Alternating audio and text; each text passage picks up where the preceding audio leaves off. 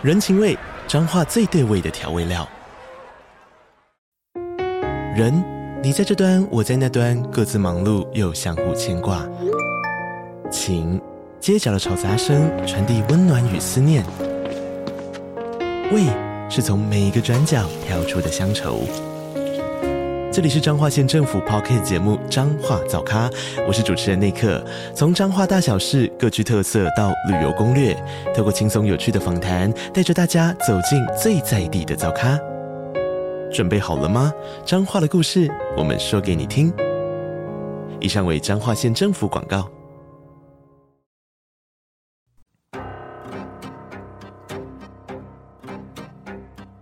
本节目内容可能包含血腥、暴力以及令人引起不安的情节描述，请听众斟酌收听。有时候真实犯罪比推理小说更害人，而有时推理小说是真实犯罪的狂想版。嗨，大家好，欢迎收听《恶之根》你的犯罪研究日志，我是 Troy， 我是 Lucien。Oh, Mama dear, please come. My dolly must be drowned. When I put her on the creek, she sunk without a sound. Wee Betty's eyes filled with tears. Where could poor dolly be? Perhaps she turned into a mermaid and drifted out to sea. 以上是 Bessie， 也就是今天故事女主角所写的一首诗。中文的意思是这样的：哦，亲爱的妈妈，请过来，我的洋娃娃一定是淹死了。当我把它放在小溪上，它就无声无息地沉了下去。小贝蒂的眼睛充满了泪水。可怜的洋娃娃去哪了呢？也许它变成了美人鱼，漂浮到大海里去了。如果你是一位推理迷，你会发现，许多推理小说里的诗作，往往都预告了接下来谋杀案的发生。例如克里斯蒂的作品《一个都不留》，临时行人的5月底杀人事件。而回归到现实世界，刚刚这首神秘的诗也正巧预言了今天这起事件的最终结局，事后读起来让人不胜唏嘘。今天要带给大家的故事叫做《蜜月悲剧》 Glen 与 Bessie Hyde 的消失之谜。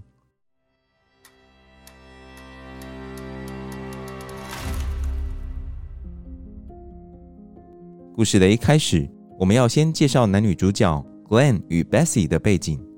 Glen 出生于1898年12月9日，他的家族透过房地产起家。父亲 Rolling 拥有吃苦耐劳的坚毅性格，虽然好几度面临破产，但仍旧挺过了1893年的经济大萧条，以及第一次世界大战后民生凋敝、百废待举的时期。每每在人生低谷时，他们就会举家搬迁到乡下地区生活。他们在爱达荷州 Kimberley 的农村里盖了一栋住宅，周围充满了茂密的树林。或许生活贴近大自然，让 Glen 从小就热衷于户外运动。1919年 Glen 与朋友展开了一次远征，他们花了6个月的时间在加拿大的皮斯河滑行独木舟、钓鱼以及打猎。1926年 Glen 又与妹妹一同征服了爱达荷州的 Salmon 河。在时间的累积之下， Glen 逐渐成为一位经验丰富的船夫。至于 Glen 在校的表现如何呢？求学时期的 Glen 因为全家经常搬家的关系，学业常常中断，但他是一个聪明的孩子，在戏剧和公开演说方面表现杰出，还曾经担任单幕喜剧的演员。此外，他与同学组成的辩论团还曾在辩论比赛中击败华盛顿大学和惠特曼学院。至于运动竞技方面， Glen 从小就很有天赋，尤其擅长打网球和游泳。因此后来当 Glen 的朋友得知 Glen 在出社会后成为一位在爱达荷州种植马铃薯的农夫时，都大感意外。因为在他们眼中 Glen 是个不怎么正经的人，喜欢四处开玩笑，再怎么看都不是一个能定下心做农事粗活的人。而 Bessie 则比 Glen 年轻7岁，出生于1905年12月29日，对于戏剧十分热衷。高中时，他在学校的《罗密欧与朱丽叶》改编剧中饰演朱丽叶的角色，并在1924年开始在旧金山的艺术学院就读。在那里，他培养了许多兴趣，包括绘制油画以及写作。《流浪的叶子》这本诗集就是 Bessie 在这段时期所完成的作品，共收录了约50首诗。今天故事一开头以及接下来提到的所有诗作都收录于这本诗集中。此外， Bessie 在艺术学院上课时认识了好友 Arlene。 Arlene 虽然年纪与 Bessie 相仿，但已经兼职从事裸体模特的工作，在时尚圈崭露头角。在 Arlene 的影响之下， Bessie 内心也燃起了明星梦。她与 Arlene 两人都希望能在南方的好莱坞获得进一步发展的机会。于是在旧金山定居3年后， Bessie 和 Arlene 搭乘了豪华游艇前往洛杉矶。虽然这趟旅程并没有因此开启 Bessie 的星途，却改变 Bessie 的人生。因为她在那艘游艇上遇到了一位帅气挺拔的农夫，并立刻坠入爱河。这位农夫的名字就叫 Glen。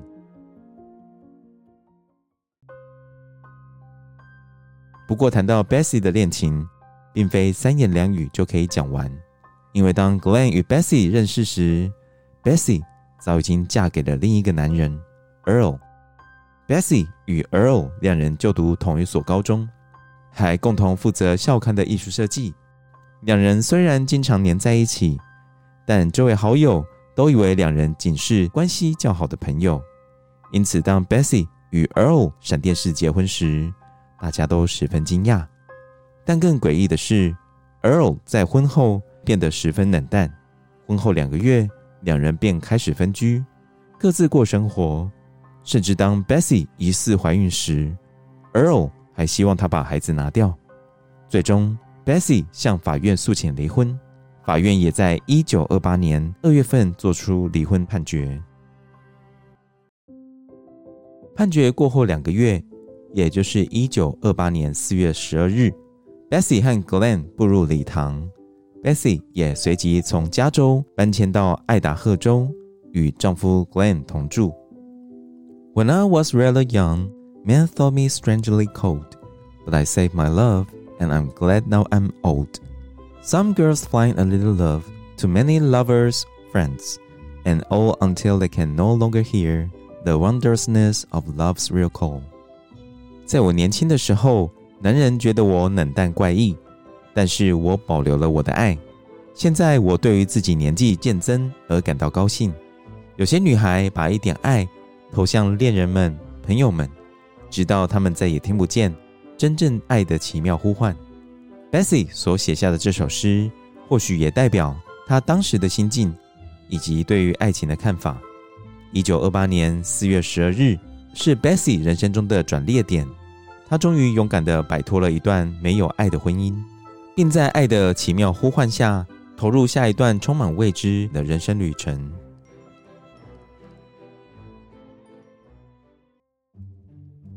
接着我们要先岔开话题，先理解当时的时代背景，如此才能明白故事中男女主角的思考模式。20世纪初的美国，比起演艺人员，冒险家更常被视为名人。例如在1926年，美国空军飞行员 Richard Byrd 以单翼飞机飞越了北极，他的壮举刮起了一股旋风，让他一夕间成为民族英雄。美国国会甚至通过了一项特别法案，将他晋升为指挥官，并颁发荣誉勋章给他。 Richard Byrd 也随后在1928年至1930年间进行知名的南极远征，继续挑战人类的极限。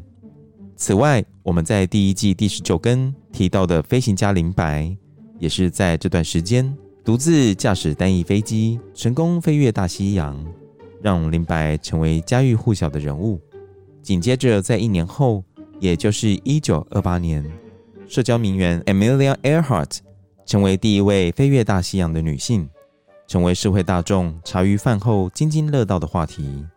这这些大胆的冒险无一不造成各界广泛讨论，他们的事迹也在报纸、杂志和新闻中得到了大篇幅的报道。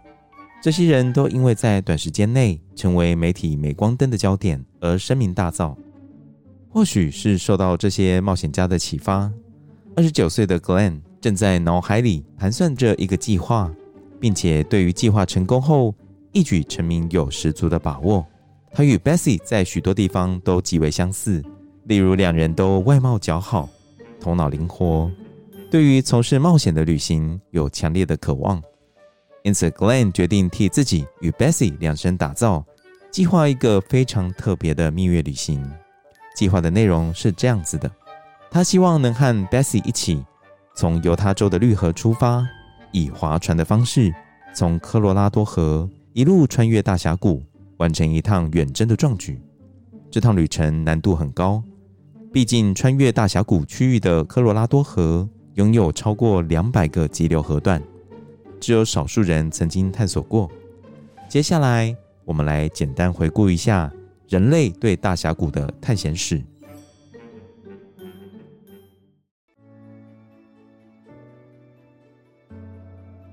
1540年，西班牙人 García López de Cardenas 和他的手下士兵是第一位进入大峡谷区域的非原住民，而人类对于该地区的详尽探索则还要再经过约莫300年后的1869年。当时一位名叫 John Wesley Powell 的独臂老兵成为第一位探索绿河和科罗拉多河的白人。他在成功克服重重危机后，绘制出第一张大峡谷地区水域的精确地图，并拍摄了超过100张的照片。时间来到1928年，也就是 Bessie 和 Glen 决定勇闯大峡谷的时间点。在此之前，仅有45个人成功以船只穿越整个大峡谷，而这45个人全部都是男性，并都是使用传统的划艇作为航行的工具。因此若根据 Glen 的计划，他们有机会一次挑战3个纪录。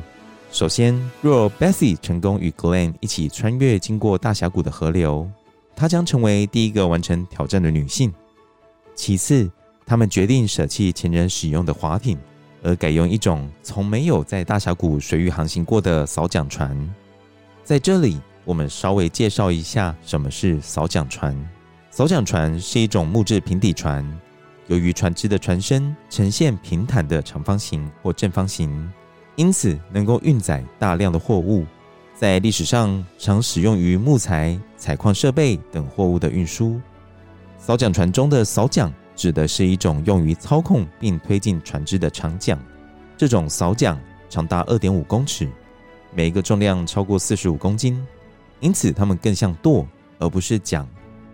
操作扫桨的位置位于船正中央，一个从船底挑高约70公分的平台，空间足够让2个人站立，分别控制船前与船后的扫桨，让扫桨分别在船头与船尾处滑动。这和一般在船身侧面滑行的船桨大不相同，因此在旁人的眼里，操作扫桨船看起来就像在横向划船。可以想见，要控制这种船行驶的方向并不容易，加上平底的船型让他们在湍急的水域中机动性较差，因此扫桨船通常用于水流相对平静的河流上，而不适合在急流中航行。到目前为止，我们说明了这趟远征的前两项挑战，接着要提到最后一项挑战。最后一项挑战是 Glen 希望能成为有史以来最快完成这趟旅程的人。他给自己的时间是短短的一个半月，这将是一场堪称史诗级的冒险，各方面的条件都对两夫妻很不利。但 Glen 自信满满，因为这不是他第一次使用扫桨船进行远征。6年前 Glen 偶然遇到了船夫 Harry gulick， 并从 Harry gulick 的嘴里得知了扫桨船这种船种。受到 Harry gulick 的启发，Glen 建造了一艘扫桨船，并在1926年与他的妹妹一路从 Salmon 河滑到太平洋。这条河沿途经过爱达荷州中部、奥勒冈州以及华盛顿州。为了这一趟蜜月之旅， Glen 决定重新亲手打造一艘新的扫桨船。至于 Bessie 则对于 Glen 的计划充满期待，并深信他们能够一起创造历史。毕竟 Bessie 从小以来就一直梦想成为好莱坞的名人，而他很肯定他与 Glen 两人的冒险故事必定能够写成一本畅销书，让他们在一夕之间成为名人。更有甚者，他们两人都擅长于公开演说和表演，或许还可以风光地来一趟巡回讲座之旅。但撇开以上未必能实现的梦想，更现实一点的原因是，夫妻俩需要一段时间从规律的农事生活中抽离，替单调的农村生活注入一股新的活水。当然，如同一句英文谚语所说的 It's easier said than done， 用说的总比做的容易。若仔细进行风险评估，这是一趟存在生命危险的旅行。全程共1300公里，沿途地形非常崎岖，尤其是在大峡谷地区，湍急的激流更是凶险难测，而隐藏在水流下方的岩石很轻易的就会造成船身的损伤，甚至穿孔。此外，当水流遇到岩石或其他障碍物时，会因压力变化而改变流动的方向。如果岩石下方的水流速度足够快，它可能会在岩石的下方创造一个低压区域，带动上方的船只向下撞击岩石。同时，水流也可能在岩石的上方形成湍流或漩涡，将上方的物体卷入水面下。卷入的时间从数秒到几分钟，有时甚至更长。若遇到这种状况，即使最优秀的游泳者也可能会溺毙，包括 Glen 和 Bessie。 在出发前， Glen 和 Bessie 拜会了一位住在犹他州的划船好手，请他检视夫妻俩制作的扫桨船。那位朋友在理解 Glen 和 Bessie 的计划后，大力劝退他们，表示使用扫桨船经过大峡谷流域过于危险。在他的眼中， Glen 和 Bessie 所使用的扫桨船根本是一艘漂浮在水面上的木棺材。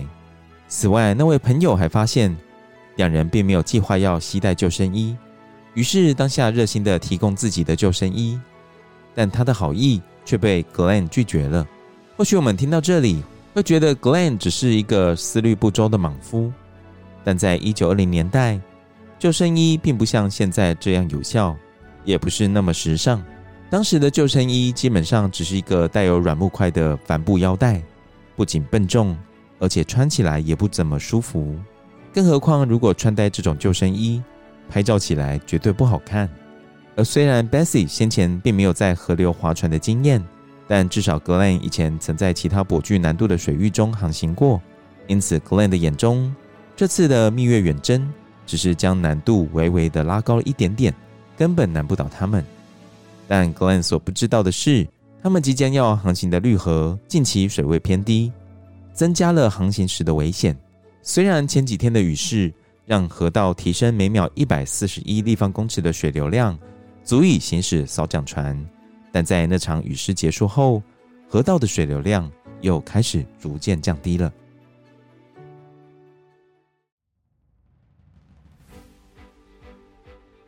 于是当初霜降临时， Glen 和 Bessie 先将家里种植的豆子和马铃薯收割后，乘坐扫桨船从犹他州的绿河出发，正式展开了冒险旅程。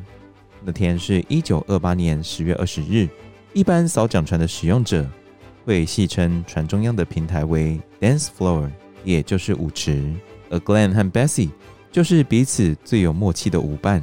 他们站在船中央的平台，由 Glen 操控船头的扫桨， Bessie 控制船尾的扫桨，两人顺着水流上下摆荡扫桨，宛如一对翩翩起舞的舞者。而我们对接下来这对夫妻的遭遇主要来自3个来源： Bessie 的旅游日志，他们两人寄回家的一些信件，以及他们在旅途中遇到的少数人。因此需要透过拼凑这些资讯，才可以约略理解整件事情的全貌。第一周比较有挑战性的急流河段位于旅程一开始的前8公里，虽然夫妻俩因为对抗这些急流而耗费了许多体力，但每当夜幕降临时，他们两人就会将船靠岸，并在棉木林下方扎营，获得充分的休息。扫响船船体巨大，可以载运许多物资。船底的木箱装满了从家乡带来的罐头和马铃薯。此外，在船尾处还摆放了一个填满沙子的木桶，只要撒一点煤油在沙子的上方，并点燃煤油，木桶就立刻成为一个极佳的烹饪火源。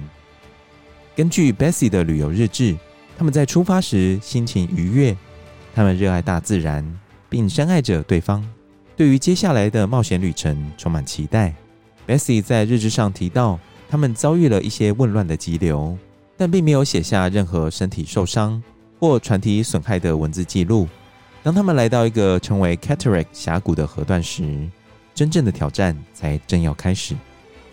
那里是绿河与科罗拉多河汇集后的第一个河段，水流湍急，素有科罗拉多坟墓的恐怖称号。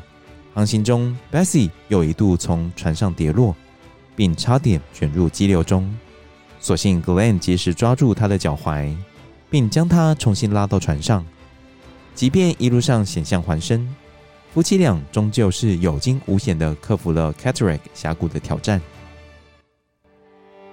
11月8日，也就是夫妻俩出发3周后， Glen 的父亲 Rolling 收到了儿子的一封信，这是这对新婚夫妇首次向外界所发布的讯息。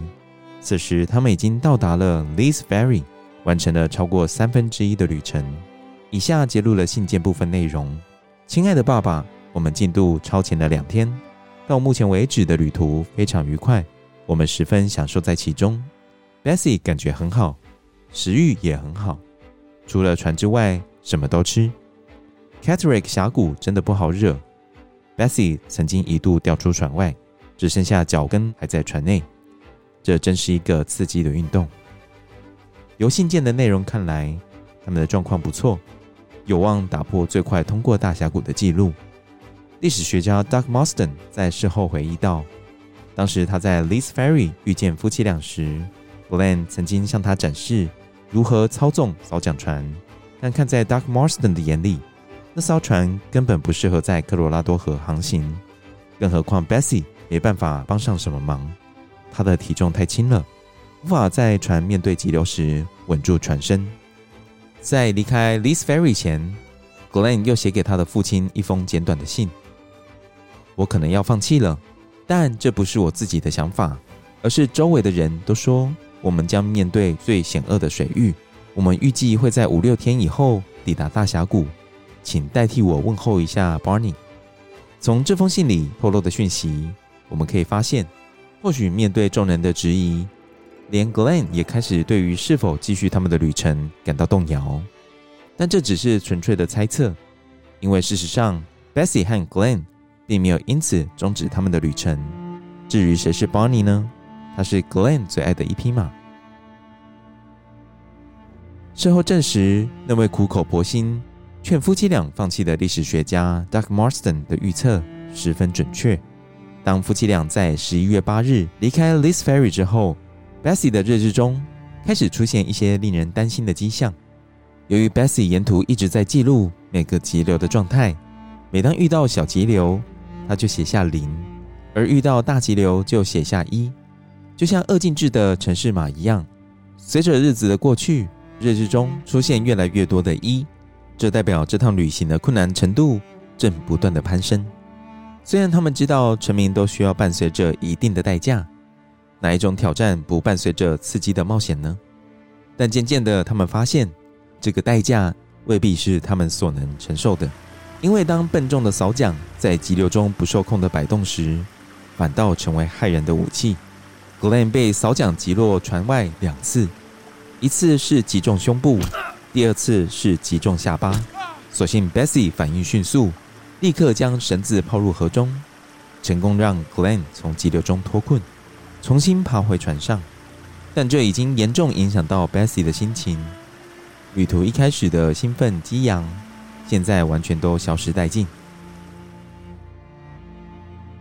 大约再过1个星期，也就是夫妻俩在河上一路航行26天后，他们终于抵达大峡谷村 Grand Canyon Village， 这是沿途中最大的一个露营区。在大峡谷村里，他们遇到了一位名叫 Emery Cope 的人，他是一位著名的摄影师，在大峡谷南方边缘有一间摄影工作室。除此之外，他还是知名的大峡谷探险家和河流导游。这几乎是夫妻俩全程少数与其他人类互动的短暂片刻。Emery Cope 开着车带领夫妻俩认识大峡谷村，还邀请他们一起用餐。夫妻俩也分享了这趟旅程沿途的所见所闻。对谈中， Emery Cope 曾有一度向两人表示愿意提供救生衣，但再度遭到拒绝。Emery 留意到，相较于 Glen， Bessie 显得特别疲惫，而且心不在焉。他的思绪似乎被下游即将面对的难关所困扰，因为最困难的河段还没有来临。接下来 Glen 和 Bessie 即将面对科罗拉多河最困难的河段，称为隐士急流 Hermit Rapid。 这个区域充满了锯齿状的岩石，若他们成功通过隐士急流后，还有另外24公里的急流等待着他们。因此这次停留在大峡谷村基本上是他们最后一次中途放弃的机会。但就如同我们所预料的， Bessie 和 Glen 并没有这么做。在夫妻俩即将离开大峡谷村时， Emery Cope 以摄影工作室的烟囱为背景，替夫妻俩拍下了珍贵的合照，并约定当他们在旅程结束后回过头来领取这些照片。接着夫妻俩写了一些信给家人。 Bessie 在信里提到，我们的旅程已经完成了一半，大约在3周后会抵达目的地。在这段时间内我无法写信，我刚刚洗了热水澡，现在觉得有点困，因为今天是一个重大的里程碑，替我给父亲一个大大的拥抱。接着夫妻俩与 Emery Cope 告别。在双方挥手道别时， Emery 的女儿偶然地经过夫妻俩旁边，她穿着美丽的衣服与鞋子。